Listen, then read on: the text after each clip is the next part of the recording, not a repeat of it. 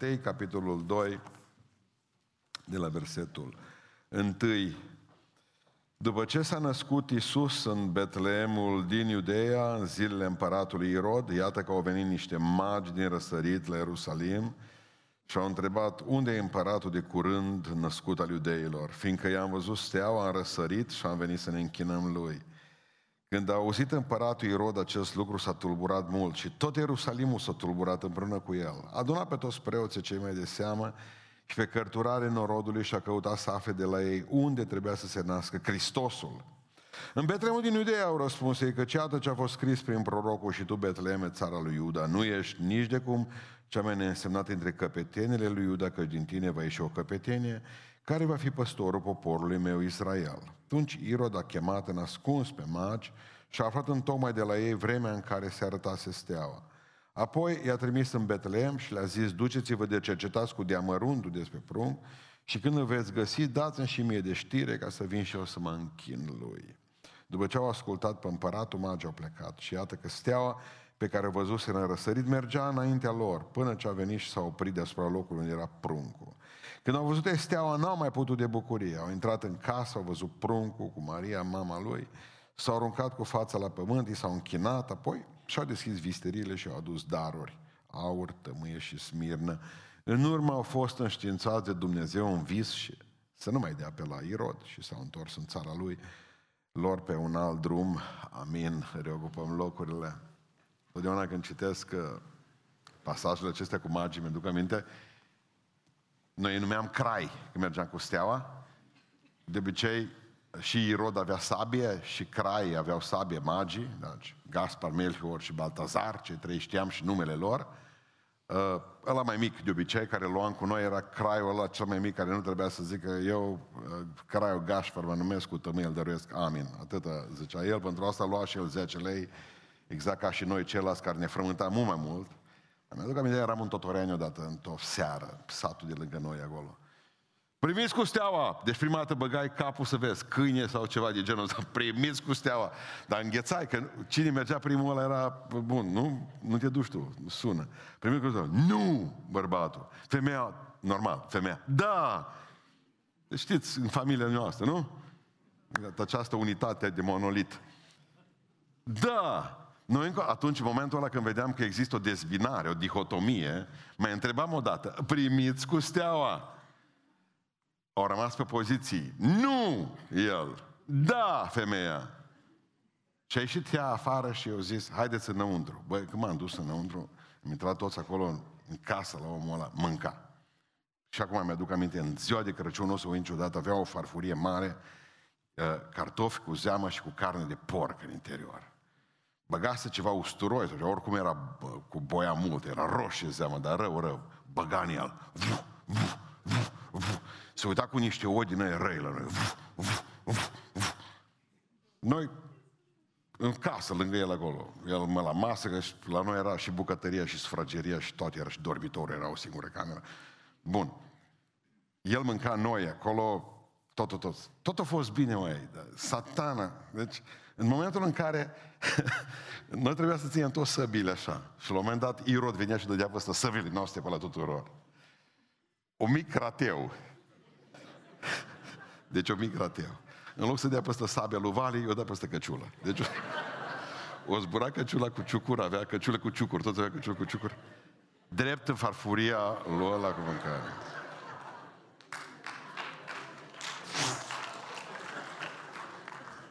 Ce bătaie a mâncat? În casă, la om, săbii rupte, căciulile făcute praf, și-a bătut nevastă, i-a tras o palmă, ți-am spus să nu-i primești în casă. Nu, no, Crăciun fericit acum. Crăciun fericit. Știți care e problema? În momentul în care noi vorbim, zicem, noi îl căutăm pe Dumnezeu, nu poți căuta. Nimeni nu poate căuta pe Dumnezeu. Avem în noi o fire pământească care nu vrea să-L caute pe Dumnezeu. Avem în noi o lege a păcatului și a morții care nu vrea să caute pe Dumnezeu.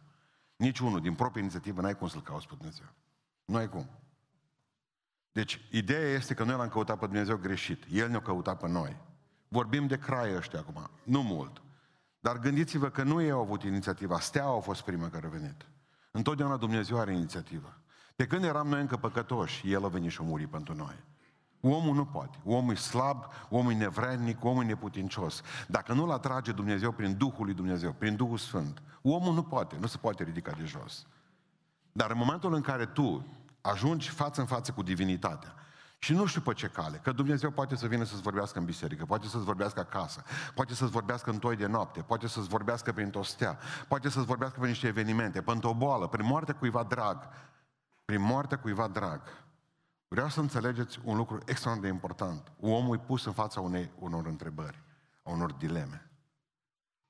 Și în dimineața aceasta, pentru cei care Liviu au predicat aseară despre cei ce au ratat Crăciunul, și au fost mulți, dar au fost și oameni care nu l-au ratat. Și despre oamenii aceștia care nu l-au ratat și au hotărât, mă, e ceva ce trebuie să fac, să urmez, să, la care trebuie să gândesc, să meditez, să iau o decizie. Oamenii aceștia au fost puși în fața unor întrebări. Și primul care trebuie să răspundă la această întrebare, la o întrebare puternică, existențială, a fost un om bătrân. Părinții bisericii spun că au avut 113 ani când s-au întâmplat evenimentele din Luca din capitolul 2. Simeon. Simeon.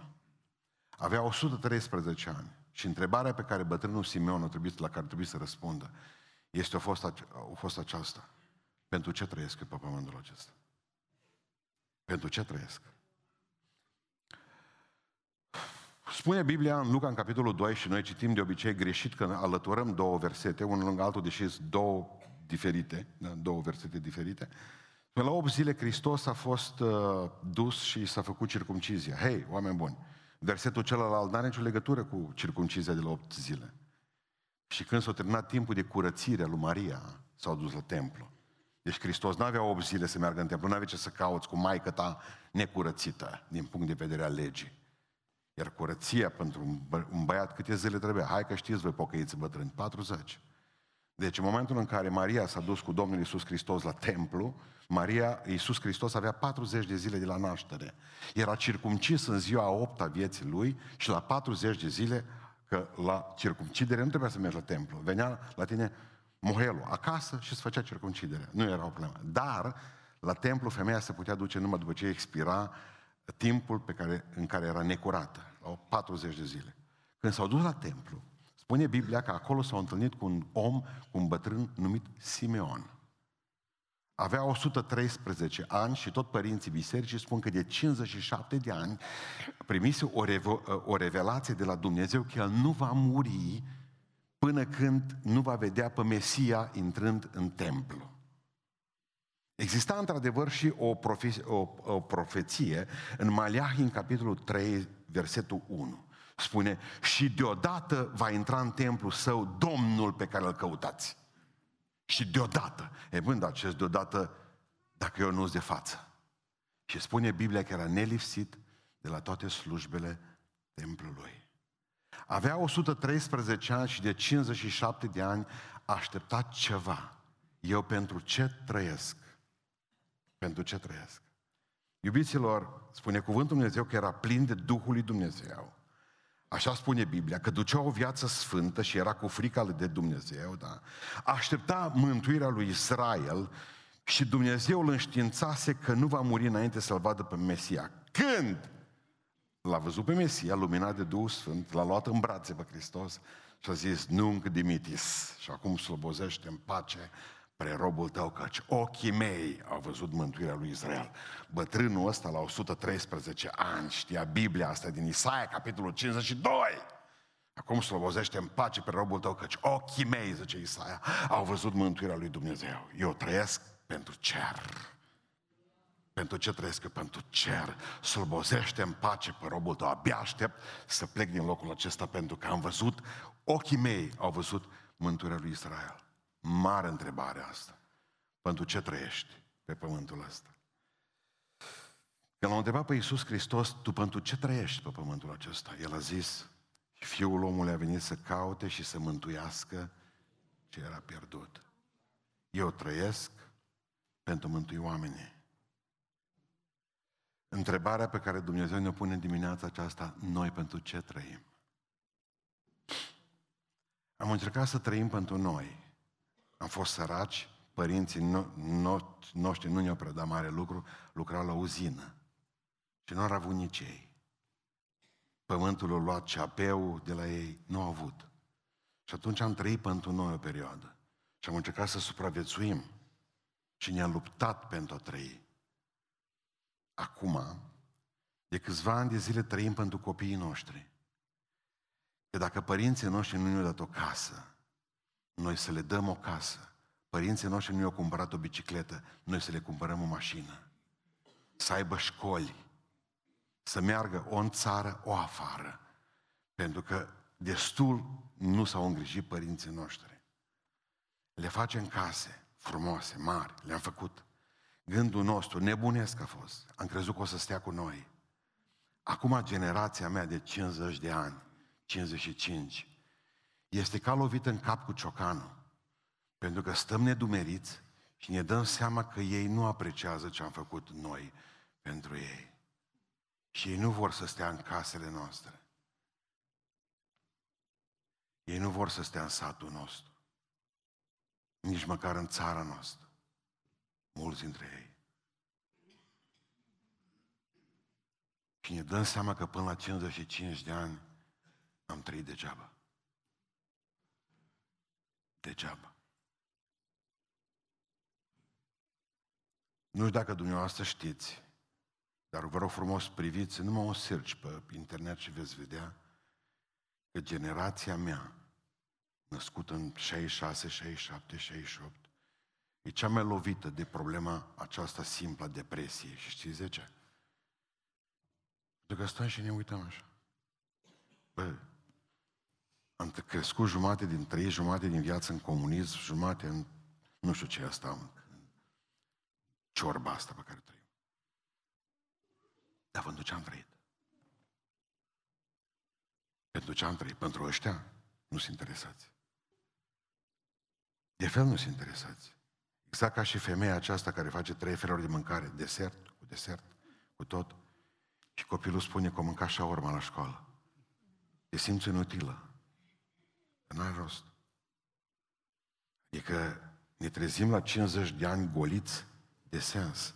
Pentru că am uitat un lucru, că noi suntem creați de Dumnezeu pentru a trăi pentru Dumnezeu.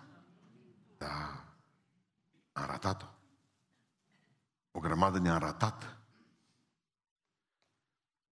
Uitați-vă, sunteți tineri, pentru ce trăiți, faceți o școală bună, ce să faceți cu ea? Ați ajuns la 30 și ceva de ani, nu v-ați măritat, deși aveți, aveați posibilitatea că vă faceți carieră. V-ați căsătorit la 24 de ani, aveți 35 de ani, nu v-ați făcut prunci. Pentru că faceți o carieră. Ne, ne trezim dintr-o dată că ceva nu merge, nu funcționează în viața noastră. Pentru ce trăim? Zice Simeon, slăbozește în pace, nu dimitis pe robul tău, că rob, ochii mei au văzut mântuirea lui Israel. Toată viața mea a fost, am căutat cerul, zice. Gata, l-am găsit. Niciun regret. Pot pleca din locul acesta. Când am fost la cimitirul Vesilei de la Săpânță, tot mi-am scris câte tot felul de chestii de acolo pe care și le-am fotografiat crucele. Uite o fotografie de cruce. Uite ce zice el la un moment dat, da, suntem aici acum, puțin, nici nu mai recunoaște telefonul, toți de obosit. Deci, știți că să se deschide la față, nu vrea. Nu, bă, eu sunt, fiule, eu sunt. Zice, cât în lume am trăit, am fost un bun tractorist, o cruce. Da? Bă, bă, bă, jos pălăria. Aci nici tractoriști nu sunt în biserică, îmi trebuie câteodată. Și la câmp și la pădure am servit pe toată lumea. Dragi fete și al meu fecior, mult v-am fost de ajutor. Dar noroc nu am avut eu să vă ajut, mai mult că moartea nu m-a lăsat tânăr în pământ, m-a băgat. A, țeapă. Tractorist bun, fete și băieți au avut, i-au ajutat pe toți și pe cei din sat cu tractorul. Vrea să facă mai mult, dar 11 metri. Trebuie să plece mai devreme. Fără sens. fără sens. Nu numai că am pierdut din noi sensul, nu mai reușim să-l dăm nici celorlalți, pentru că nu avem ce să dăm. Pentru ce să trăiască pruncii noștri? Ca noi, hăbăuci, să le rămână lor rivotrilul?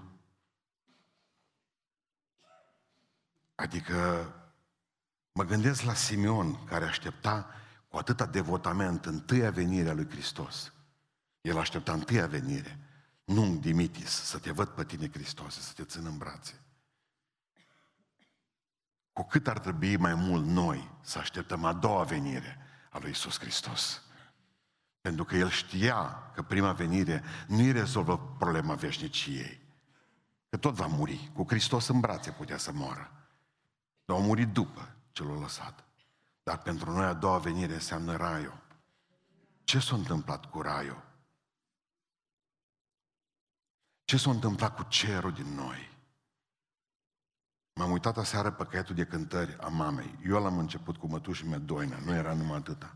Cântarea numărul 27 a scris-o eu în caiet.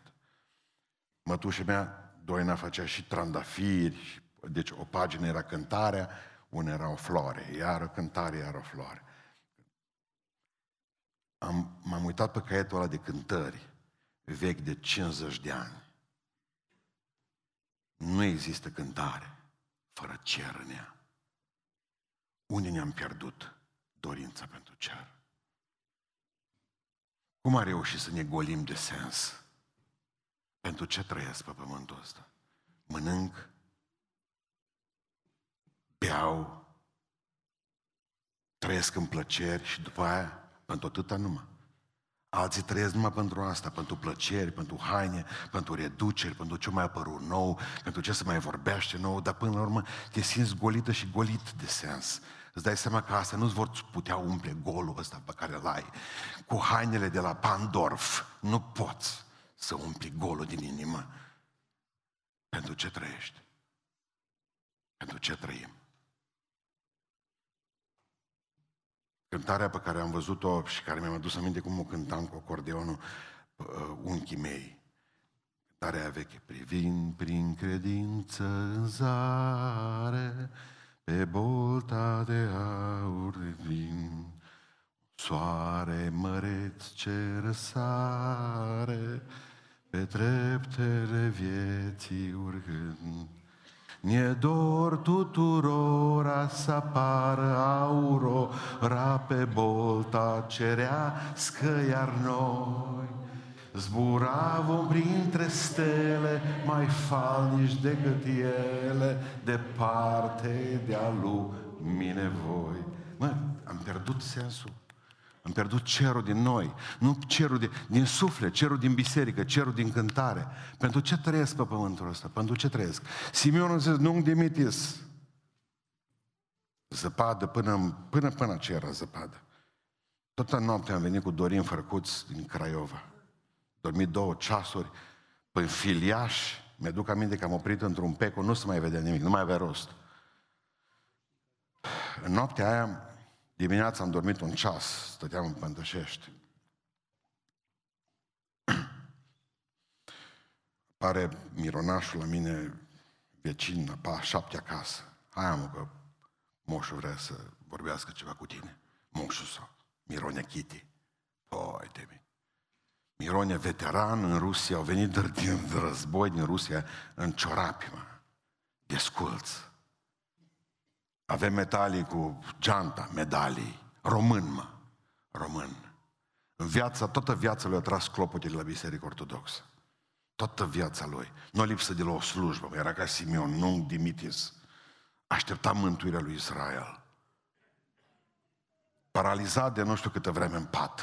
Stătea în pat, bea lapte pe pai. Pensie de veteran, pensie toate celelalte lucruri. Terminat bătrânul, terminat. Mă duc la el prin zăpadă. Mă gândeam, ce caut eu acolo? Ce nu chema popa, pe Radu? Ce mă cheamă pe mine? Mă duc prin zăpadă, mirone cei. Pruncul meu zice, azi noapte a venit Iisus Hristos, zice, la pat la mine ce. Și eu zic să trimit după tine, să mă botez. O zis că am de tichi numai să mă mai botez. Atâta mai treabă. Le-am făcut pe toate și vreau, zice, să mă duc înainte Lui Dumnezeu, că mult nu mai este. Păi nu te pot boteza, Mirone, zic el, că numai aici în cană cu apă, că tu ești. Bine și așa, zice, dai, dai de trei ori. Trei ori de un tatălui și a fiului și asta. Viața lui nu înjurată. El se, se considera că nu, nici nu se mai împărtășea. Să spovedea la popă și de nu mai împărtășea dacă făcea câte găini. Asta considera că e înjurătură. Deci când trimis găina la plimbare, ai înjurătură. Pentru asta nu mai te împărtășești. Fără spovedanie, fără nimic. Ca un păgân. Ce ești? Mai trebuie să mă mai botez. Iau apa, tuf, tuf, tuf, trei ori, numele Tatălui și a Fiului și a Sfântului Pruncul meu zice, nu mai putea ridica de brânci o leacă. Brânci. Ridic. L-am ridicat în fund. De zile. În 20 de minute era dat jos afară din pat șapte ani de zile în care a stat așa pe pat. Nu dimitis. Nu dimitis. S-a ridicat în picioare numele lui Iisus Hristos. Înțelegi? Nu dimitis. Am auzit ce mor, nici să nu streacă pe cap, zică el. Deci după ce face Dumnezeu minuni cu tine, să nu streacă pe cap. Mă, ce vă povestesc de Mirone? Știți cum umbla după ce a fost vindecat de Domnul și făcut minuni? Așa mergea ea, așa, ducea, ce. Da. De la noi făceau un ceas jumate până la noi, șapte case. Umbla ca pe șenile. Îl duc la biserică. Unde să-l duc la biserică? În Țigănești, în sat. Îl duc la biserică. Stă, stă, nu Îl duc într-o duminică la Beiuș. Eram atunci pe 22 decembrie numărul 9. Atunci băgasem tobele ale roșii în biserică. Deci era caniad, așa sunau. Nu vă pot spune. Era deci un amestec disgrațios de o vălmășală de nu vă pot spune și calitatea tobelor și tot ce făceam noi acolo, deci dădeam pe tobe, dar eram, cum să vă spun eu, plin de dragoste așa, deci hăbăuci în iubirea noastră, și în predici și în cântare, în tot. Asta făceam. Bă, îl duc la noi, am zis că îl prăpădesc cu tobele astea. Când se termină slujba, zice că mine, niciodată nu mai mă duci în țigănești. Dar zic că el, de ce? Numai aici. Fără dubii nu-mi place. 80, 80 și ceva de ani, 80 și ceva, fără tobi, nu se poate, bă. se poate, nu se poate. Cum să nu le băgăm la tineri, nu le place, le băgăm după bătrâni atunci. Ah, bun. Haideți vă povestesc încă o chestie cu el, că e fain să vedeți și cum a murit. Uh, mă curentez tot pe 22 decembrie la botez, era să mor. Mă duce la spital, de la spital mă duce acasă, a doua zi trebuie să predic, mi se pare, la Tărcăița, la tabără tineret. Ăștia la din casă toți, mama, nevastă mea, pruncii, toți la biserică, eu și de mă împântășești, pe scaun, în mijlocul curți, mâna ruptă. Ruptă, complet. Osul, marca ieșită pe aici de la curent, în sfârșit, terminat. Băgat în atele, legat. Nu mă văd că apare el. Deci vara, la ora 8 fără ceva, nu se termina să slujba ce în Beiuș. Eu în mijlocul curță singur. Vine el, deschide ușa, pălărie neagră, haine negre, cămașă neagră. De obicei purta cămașă albă. Se uită la mine, n-ai murit. Dar zic că de ce? Da, am auzit că ai murit. Data era de fericit, adevărat un viat. Și m-a văzut să viu. M-a văzut să viu. Deci, atât o, el a venit la priveci, oameni buni. El a venit la priveci, curgea lacrimile. Când a văzut că n-ai, n-ai murit, ce? Nu, ăsta ce pe scaun. Nu, no, zice. Mă zic, nu a fost o veste, a fost o dorință multora dacă ai auzit treaba asta, dar nu era veste, nu era... Zic că a fost cam exagerată ideea despre moartea mea, deci nu a fost așa. Bun. Vreau, nu vă mai spun altceva decât că prin el cât Domnul a lucrat la tata meu, că tata m-a bine s-a picat în pat și Miron a venit și l-a executat. Din tătă zi făcea evangelizare cu bătrânul, se ducea acasă la el. Povestea cum a murit, simplu. Nu Dimitis, ca Simeon, că așa mor oamenii Lui Dumnezeu. Aduce în spital în Beiuș. Mă duc pe la el în fiecare zi m-am dus atunci. Mă duc într-o zi pe la amiază.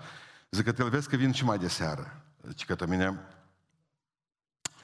astăzi plec. Iar a venit Domnul Iisus, zice, și mi-a spus să mă pregătesc, că de seară mă duc.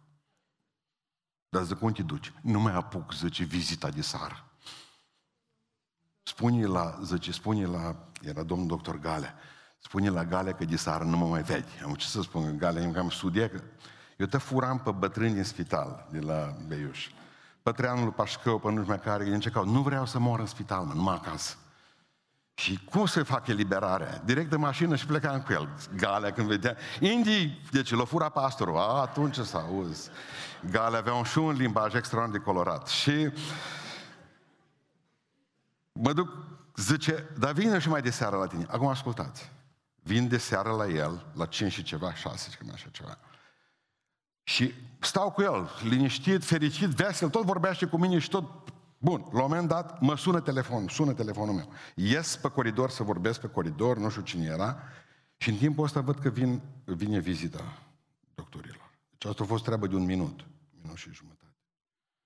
Ori intrat medicii, eu am rămas să vorbesc pe coridor, pe ce am auzit? 90, dusă-să! Deci când au intrat medici, au fost treabă de un minut. Când au intrat medicii, era vesel. Așa au plecat. Nu-mi dimitis slăbozește în pace pe robul tău. Trăiesc pentru cer. Atât. Simplu. Așa să moare, mă. Așa să moare. Dacă eu spus și când, nu mai prins vizita. Deci eu spus la minut. Vin după tine!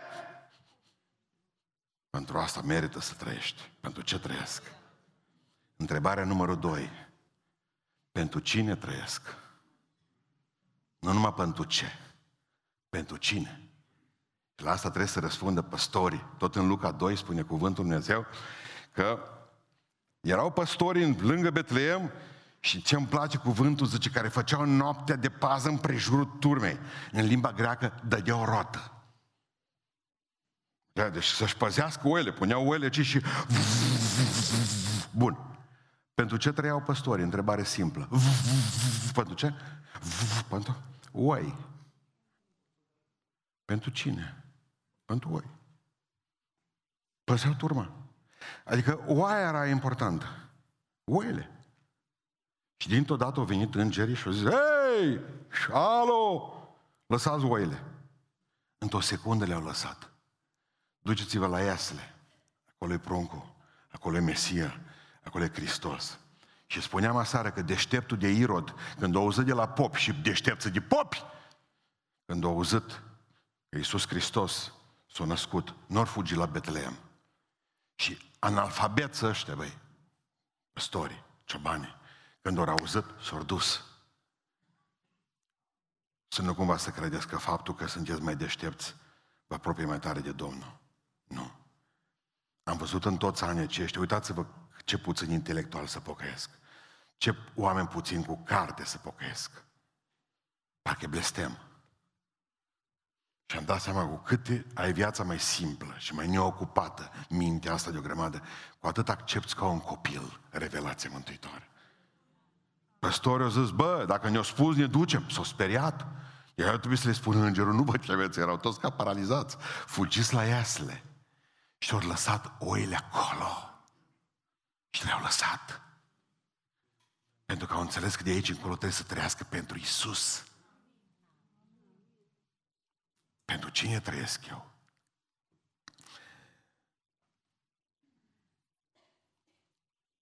Stăteam de vorba seară cu un frate. Fiți atent ce spune el. Băi, frate Pustan, tot ce se întâmplă peste Europa, mă, e numai rugăciunea scheltată chinezelor. Eu zice, imediat după Revoluție am lucrat în Ministerul de Externe, mă, și mi-a trimis țara drept în, drept în China, mă. Pocăit în China. Mă întrebam în 92 ce căutam eu acolo. Mă duceam la, mă duceam la ser de rugăciune cu chineză, în biserica catolică, că era puțin mai liberă, după aceea zice, ne-au închis și pe ăștia. Au venit cu o biserică chineză, nu dacă știu, o biserică aprobată e Partidul Comunist, dar infiltrată de securiști, și o biserică subterană, formată din aproape 100 de milioane de oameni, numai catolici. Plus după aceea mai sunt 100 de milioane de penticostali. Gândiți-vă, în subteran, asta nu știe statul când se întâlnesc ăștia. Dar zice, eu mă întâlneam cu ei de la Biserica Catolică atunci. Să rugau toți pentru Europa. Eu eram singur european acolo. Și Doamne zice, trimite-le o prigoană. Eu auzeam, Doamne, prigonește pe europeni. La orice rugăciune pentru Europa și trimite-li, Doamne, o prigoană ca să se pocăiască, Doamne, că slab de totul în credință. Și zice, tot timpul am avut senzația asta că Dumnezeu să asculte pe ăștia într-o zi. Și a ascultat. Tot ce ni se întâmplă acum, noi numai Sus, deșteptarea!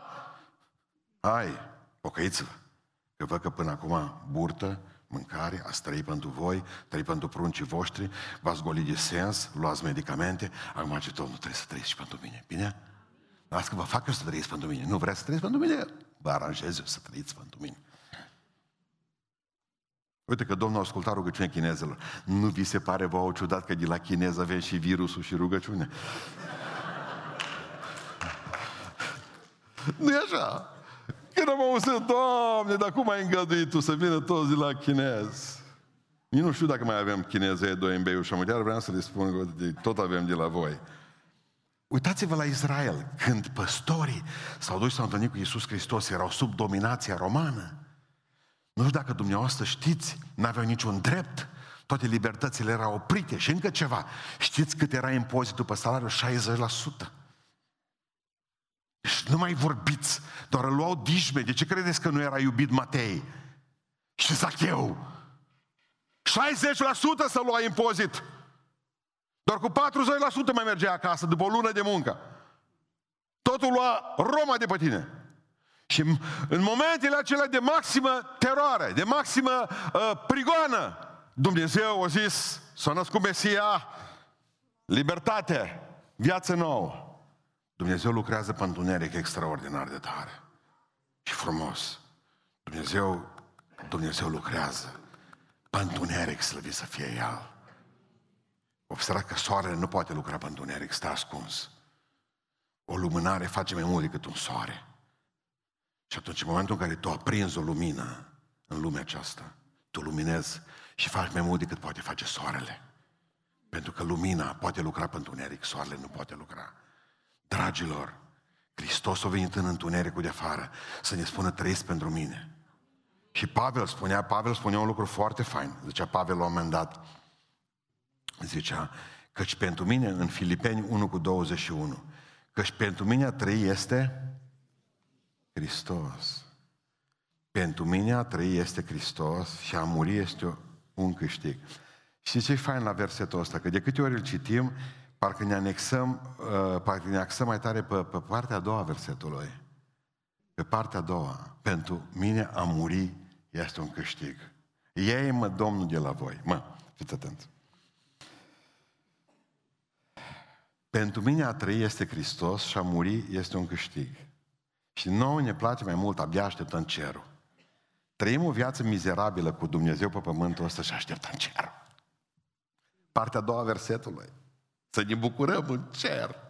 Să scăpăm de impozite și de citostatici și să scăpăm de sacre, să scăpăm de probleme, necazuri, frământări, dureri. Șeful de la serviciu, nenorocitul. Și de aia nu suntem aici decât niște amărâți. Pentru că așteptăm cerul.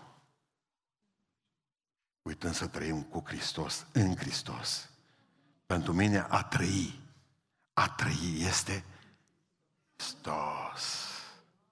Așa că până când îți pleca de aici, n-ați încercat să duceți raiul pe pământ. Până când veți duce în rai, nu, nu l-ați putea trăi aici pe pământ. Adică până când veți hotărâ să vă bucurați în rai, n-ați vrea să zâmbiți unii cât alții.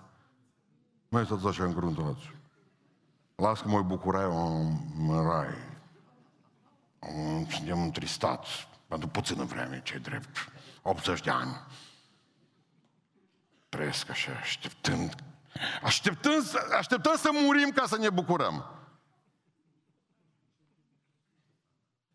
Nici în moarte nu-i bucurie. Dar îmi spunea un prieten al nostru, frate de nostru, care are firmă de pompe funebre, trebuie să-i fac să și zâmbească, zice, pe morți. Nu numai că aranjează, îi bărbăresc, îi fac cu șpacul, cu o grămadă, tencuit, dar să-l fac să și zâmbească. Cel mai greu lucru, mă, tot viața lui a trăit încruntat, cum să-l fac să zâmbească acum? Să spere nevastă de el, ăsta o fost tata pruncii, băi, nu a zâmbit în viața lui. Și mai ales la pocăiți interzis treaba asta. Orice manifestare a bucuriei, până la urmă, e problema. Pentru că noi ne vom bucura în rai. Noi uităm să trăim în Hristos acum, să ne bucurăm în Hristos, să ne bucurăm cu Domnul, pentru că slăvit să fie Domnul dacă nu e noi acum. Cum va fi în cer? Pentru mine a trăi este Hristos. Și a muri. Asta e altă treabă, ne-am bucurat și noi aici, îmi face repetiție. Adică simt din toată... Pentru că voi tot nu citiți mai departe, că Pavel zice, tot el zice, mă simt prins din două părți. Normal zice că eu aș vrea ca să mă duc în cer să mă bucur acolo. Dar nu va fi de folos. Cine va mai predica? Vă rog să notați ce zice Pavel. Pentru voi e mai bine că eu trăiesc. Pentru voi e mai bine că eu trăiesc. Da, pentru mine ar fi mai bine să plec. Dar pentru voi, și atunci n-am putea gândi și noi ca și Pavel, mă, pentru mine e mai bine să fiu acolo. Dar până atunci trebuie să trăiesc ca și Hristos pentru frații mei, mă. Pentru că mai pot cânta, mai pot ajuta pe cineva, mai pot spune o vorbă bună, mai pot ridica pe cineva. Pot să muncesc în perioada aceasta. Cine să facă pentru frații mei lucrurile acestea? Adică trebuie să, trebuie să fiu ca Isus, să trăiesc ca și Isus Hristos. Că nu-ți trebuie mare lucru ca să poți să trăiești ca și Hristos. Nu dacă dumneavoastră știți, unul dintre cei mai mari senatori republicani, un om deosebit, a fost John McCain. El a candidat la președinția Statelor Unite Americii până 2000, nu mai știu, cred că 17, deci ceva înainte, nu mai, poate mai înainte, nu mai știu eu, înaintea lui Trump, ceva de genul ăsta. Republicanul John McCain. În 1967, în 1967, când m-am născut eu, el a căzut prizonier în Vietnam. A fost pilot pe avioane în Vietnam. De aia dacă l-ați băgat, dacă vă duceți la televizor și veți vedea, de exemplu, pe John McCain, el merge știop. El a rămas cu foarte multe deficiențe, uratea stângă nauzea. A fost un om care l-a iubit pe Dumnezeu, a fost un om pe care îl merita America, nu m-a murit în 2018. John McCain povestește, zice, m-a prins în 1967 și m-a eliberat în 1973. Șase ani de zile m-au bătut în fiecare zi. În Vietnam, în lagăr. În fiecare zi bătut, nenorocit, eu spart urechea, gândiți-vă, eu băgat un creion în ureche și bătut cu ciocană pe creion. Eu spart în panoce, am leșinat, gata, n-auze numai cu o ureche. Și ce spune omul ăsta? Mă legau strâns Sara, atât de strâns cu mâinile, n-am dormit în șase ani de zile cu mâinile libere. N-am dormit, tot cu mâinile la spate legat, strâns până când se umflau și erau negre toate la mine. Deci în fiecare seară, vestește el, venea un soldat vietnamez micuț și pe întuneric înlărgea, înlărgea legăturile. Dimineața, zice, înainte de a ieși din tură, venea și mi le strângea înapoi la loc, că atunci când vine colegul să vadă că strâns. Așa au făcut cu mine patru ani de zile, că atât au fost lângă mine. În, îmi desfăcea legăturile puțin, mi le slăbea, să poată circula sângele și zice, mă simțeam singur, abandonat de Dumnezeu. Și nu o să uit niciodată, zice, Crăciunul anului 1968. Mă uitam la ea și am zis, bă, ăsta ceva nu e în regulă cu el, mă. Dacă el îmi slăbește mie uh, legăturile. Ce în 1968 de Crăciun, fiind singur, singur și mi se pare părăsit Dumnezeu, l-am văzut, zice, că vine lângă mine și cum stătea cu pușca în mână, zice, cu sandaua, nu uit niciodată, o făcut pe nisip, o desenat o cruce. Atât. Și apoi o șters-o după ce am văzut eu repede. Atât a făcut. Era creștin. Cel mai frumos cadou de Crăciun, zicea John McCain, a fost când am văzut că un soldat în Vietnam îmi face crucea cu sandaua pe jos pe nisip. Nu era singur. Hristos era acolo. Și atunci am învățat ce înseamnă să trăiești. Pentru cine trăiești? Pentru Isus trăiesc. Să seamăn cu El. Să seamăn cu El. Că e nevoie de tine. Prima întrebare, pentru ce trăiesc? Pentru cer. Pentru cine trăiesc? A doua întrebare, pentru Isus. Și a treia întrebare pe care trebuie să o pună magii, ce-i dau? Ce-i dau? Ce pot să-i dăruiesc? Luna cadourilor, ferească Dumnezeu. Vreți să vă spun câteva cadouri nepotrivite? De exemplu, există o listă pe internet a cadourilor nepotrivite. care nu-i bine să le dai niciodată și nu. Pe locul întâi, bandă de alergat pentru soție. Nu încerca niciodată să faci o investiție de genul acesta. Ce ai primit de la fratele tău? Fetiță întrebată la televizor de Crăciun. Varicelă, zice. I-am, i-am spus de ce să stea cu bunica și nu a ascultat. O venit și o zis Crăciun fericit. Acum de Revelion nu pot ieși din casă. Varicelă. Cadou nepotrivit de Crăciun. Îi dă soțul un inel soției lui. Nu-și dă seama că îi mai cumpărase unul exact ca ăla anul trecut. Ea ia inelul, el zice Crăciun fericit. Nu te bucuri. Ba da, dragă, zice, doar și anul trecut m-am bucurat, deci nu te frământa. Nu dublați cadourile, aveți grijă, nu faceți... Adică numai un coleg de meu, Marius, a zis că el nu crede Moș Crăciun. Frate s-au crezut. Și a venit tatăl său și lui a dus cadou numai la frate său. Tu zici, tu nu crezi. Nu, atunci tu stai așa. Adică trebuie să ai grijă de asta, nu? Adică... Uitați-vă la magii ăștia. Mă, mai, mai înțelepți. Matei folosește cuvântul înțelept. Înțelept nu înseamnă inteligent. Înțelepciunea este arta dumnezească de a folosi inteligența. În rest, fără Dumnezeu nu ești decât un cretin educat. Asta este ideea. Simplu, nu o de la mine, țuțea. Uh, ideea este în felul următor. Ori venit înțelepță aceea, au venit înțelepță aceea și urma steaua. Dar mai înțelepți ca, ca Iov. Ca Iov. Mai înțelepți decât Iov. De ce? Zice la un moment dat, fiți atenți. Zice acolo, o, dacă zice Iov, dacă aș ști eu unde să-L găsesc pe Domnul. Iov l-a căutat pe Dumnezeu în boală. Și-a dus aminte că trebuie să-L caute pe Domnul. Ăștia au fost mai înțelepți ca Iov.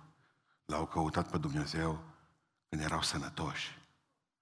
Nu îl căutați pe Domnul când aveți cancer. Căutați-l când sunteți sănătoși. Ca atunci când vă lovește boala. Pricepeți, parcă urât.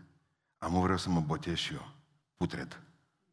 Parcă sună cumva, nu știu, sună așa. Necestit.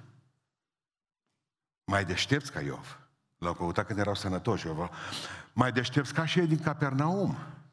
Mulțimile din Capernaum. Ce Iisus Hristos când au văzut, da, ai venit înapoi la, aici la noi. Ce Iisus Hristos, ați, voi ați reușit performanța să ajungeți în partea asta la altă de lac. Voi nu mă căutați pe mine, pentru că mă iubiți. Voi mă căutați pe mine pentru pâinile pe care le primiți de la mine, ce Domnul. De ce mai deștepți magii decât cei din Capernaum? Pentru că el o căuta pe Domnul să primească ceva. El o căuta pe Domnul ca să dăruiască. Nu trebuie nimic de la tine. Ești prunc. În iesle, nu tu ne dai nouă. Noi îți dăm ție. Au fost mai deștepți și ca părinții Domnului Isus Hristos.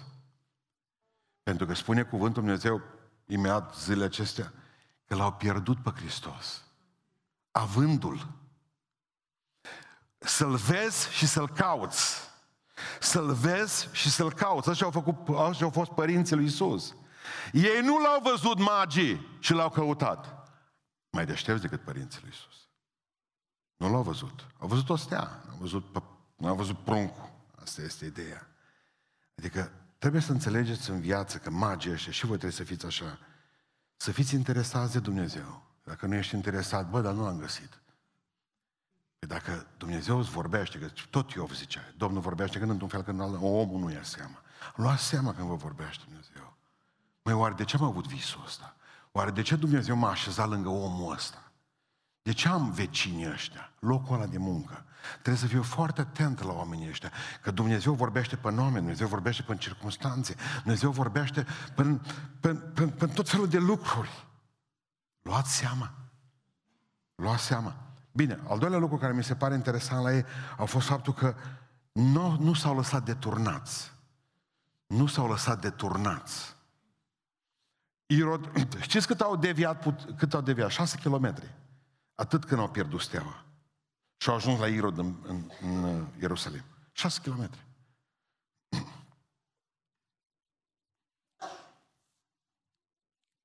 Ca să poți să nu mai, ca să ratezi cerul, nu trebuie mult. Puțin. Puțin ca să ratezi cerul. Și o să vă spun un lucru pe care Dumnezeu mi l-a arătat în urmă câțiva ani de zile. Dușmanul lucrului extraordinar e lucru bun, nu lucru rău. Dușmanul lucrului mare este lucru bun, nu lucru rău. Să vă explic. Satana ar fi prea ușor de cunoscut dacă tu ai avea de ales între un lucru bun și un lucru rău. Că el vine cu lucru rău, e clar că e vizibil, bă, nu, bă, nu fac lucrul ăsta. Nu, nu, nu, nu. Cele mai multe lucrări se pierd din cauza faptului că oamenii trebuie să aleagă între lucru bun și lucru minunat și aleg lucru bun. Lucru extraordinar. Totdeauna satana va veni la tine să vă explic mai bine. M-am dus și am spus pastorului Dani Drume de un an de zile. Dani, te rog frumos să vii în Tulcea. Asta am spus eu. Era într-un sat acolo, o magazie de lemne, nu știu ce făceau acolo. Zic, te rog să vii de acolo pentru că, zic, tot timpul am avut senzația aceasta că satana, că satana ne-a întins o cursă. Și că tu ești misionar într-un loc în care satana e de acord. Asta am spus. Bă, are, avem succes. Și ești într-un loc și ai succes. Și cinci oameni s-o pocăi prin tine. Ai succes. Te-ai pus întrebarea oare că și poate că satana ți-o scos în față să te țină în locul ăla. Pentru că dincolo poate ai pierdut o sută. Sau o mie. Sau 500. Sau un milion. Ați urmărit ideea mea? Satana poate să-și ia cinci pioni într-un șanț, că e spioni să ți bage în față, să se pocăiască și atunci să zici, după roade veți cunoaște, aleluia, mare lucrare am făcut. Și satana să zică, bă, încă să și trage de la ei ca să fie ușor de mântuit. Să trage, mă, e, mântuiți-vă. Tu zici, am făcut o lucrare măreață. Vă rog frumos, și când vă vine câte un lucru bun, să vă gândiți, oare nu cumva Dumnezeu are ceva mai bun pentru mine, mai puternic, o lucrare mai mare de făcut. Diavolul în toți anii ăștia în biserica noastră nu a venit cu ceva rău, ci ne-a băgat ceva bun sub nas, ca să facem ceva ce să ne asigure oarecare mediocritate. Îl simt și îl simt. Ăștia 420 de oameni sunt capcana lui. Vă spun în ultima duminică anului. Cel mai bun an pe care l-am avut în an nostru, vreau să vă spun că e o capcana diavolului. Pentru că satana vrea să ne mulțumim. Ah. Îl sunt, miros a sulf. Și anul care vine, anul care vine va trebui să ne luptăm. Dumnezeu are ceva mai grozav pentru noi, pentru fiecare. Și satana a venit și a zis, uite, v-am dat ceva bun. Nu, nu, nu, ceva mai grozav. Trebuie să fie. Ceva de totului, pentru că lucrurile mari se fac refuzând lucrurile bune. Asta e lecția principală pentru noi, pentru biserică. Când a venit, i-a dăruit ce avut. Aur, smirnă, tămâie, spune Biblia că i-au dat ce avut ei. I-au dat lui Iisus Hristos tot ce avut. Cel mai ușor lucru din lume este să ne dăm banii, dar deși devine foarte greu câteodată. Orice am dat lui Iisus Hristos, numai nu ne-am pocăit.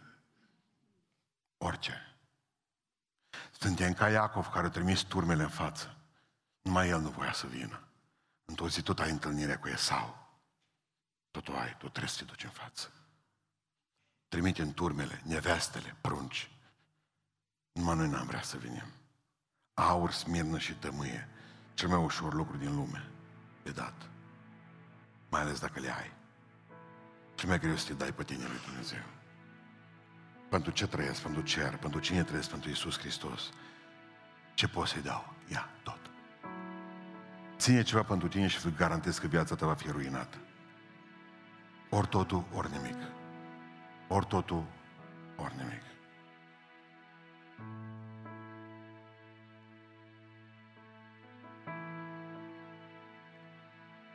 La unul dintre colegii mei a murit soția. A rămas cu trei copii, am o 10 ani de zile. Trei fetițe.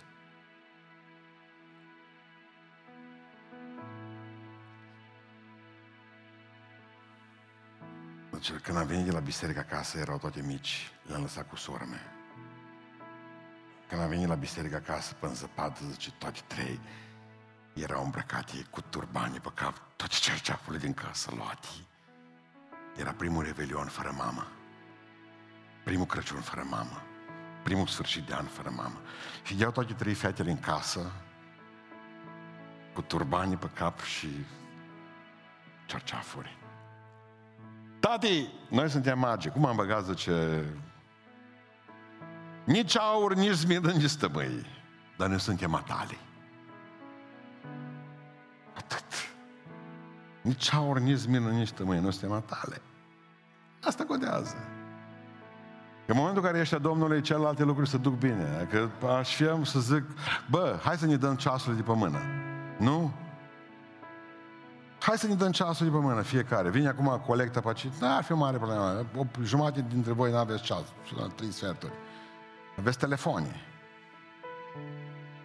E, dacă aș cere nou, hai să strângem toate telefoanele. Mă.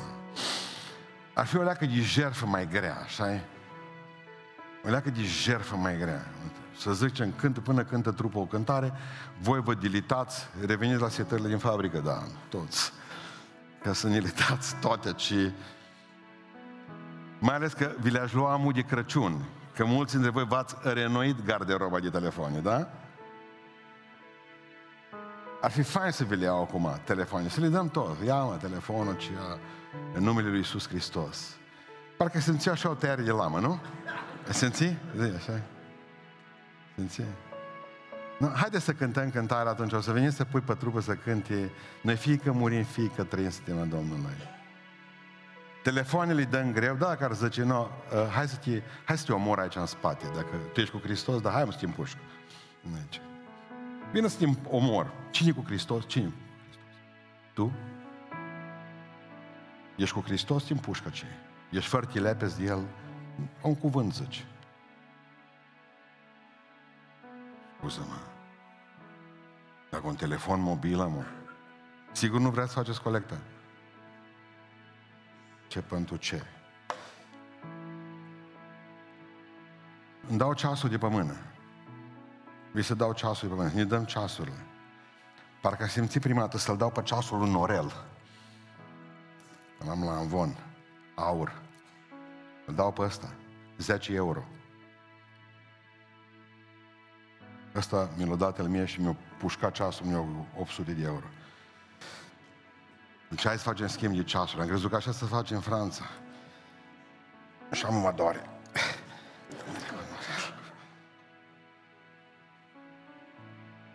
Plecat francezul fericit, rusnacul, s-a dus. Apoi mi-am adus aminte că e rus. Rușii, știți? Davai ceas, davai palton. Ce vei da lui Iisus Hristos? 2022, uitați-vă în ochii mei, nu mă recunoaște nici telefonul, voi să mă recunoașteți. Va veni prigoana peste noi. Asta vă spun. Ce-a fost până acum au fost mă fluturare și zefir. În 2022 o luăm pe coajă. Uitați-mă. Pentru că Dumnezeu a ascultat rugăciunea chinezilor. Trimite, Doamne, prigoană peste Europa. Ca să pocăiască oamenii. Să pocăiască oamenii. În 2022 nu se mai pune problema ceasului, ascultați-mă și a telefonului. Asta e problema. Fiule, ce Iisus Hristos, dă inima ta. Că dacă vine inima ta, celelalte lucruri merg ușor. Dacă nu e inimă, nu, merg, nu merge nimic. Haideți să ne ridicăm în picioare.